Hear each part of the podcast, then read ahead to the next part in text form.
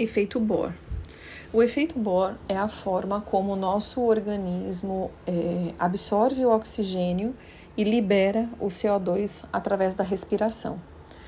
Eu vou falar primeiro da parte dos tecidos, é, pensando que o tecido está realizando seu metabolismo celular, a respiração celular e produzindo CO2.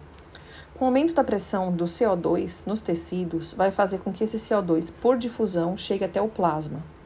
Quando está no plasma, esse CO2 vai também por difusão para dentro das hemácias. Quando chega nas hemácias, ele sofre a anidrase carbônica e forma o ácido carbônico. Só que esse ácido carbônico ele vai se dissolver dentro das hemácias, formando é, íons de bicarbonato que vão voltar para o plasma e vai formar íons de hidrogênio, né, H+. Esse H+, ele vai lá na hemoglobina vai se unir na hemoglobina em uma proteína chamada histidina. E essa união do hidrogênio com a histidina faz com que a hemoglobina, que estava na forma R relaxada, mude sua configuração para T, forma tensa.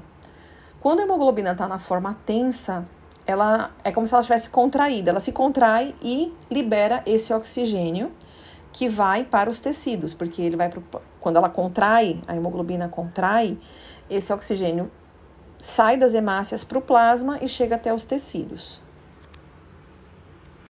Nos alvéolos pulmonares, essa reação ela vai ser oposta, porque o que faz com que aconteça o efeito Bohr é justamente a concentração do oxigênio e do CO2.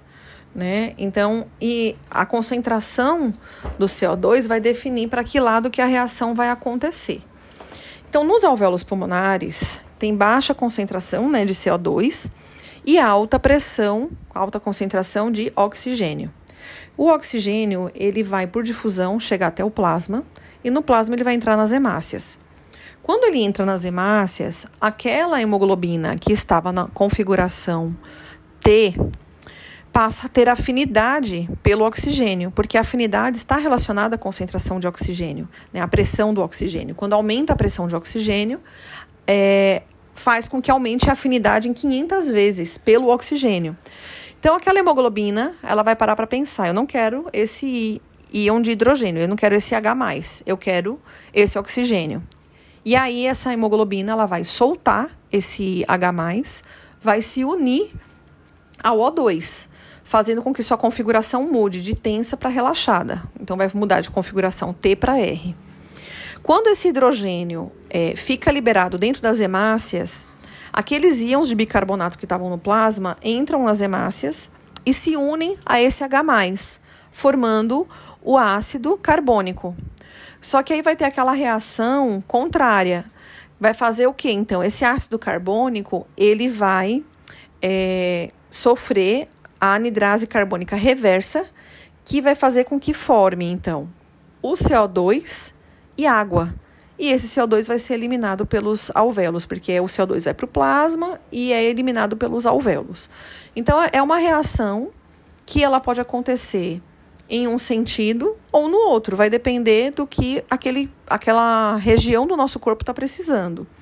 Pensando que os tecidos eles são mais ácidos e os pulmões são mais alcalinos. Então, para manter alcalino, ele vai ter que liberar o quê? Vai ter que liberar esse CO2 e aquele hidrogênio que vira água. Tá entendendo? Deu para entender?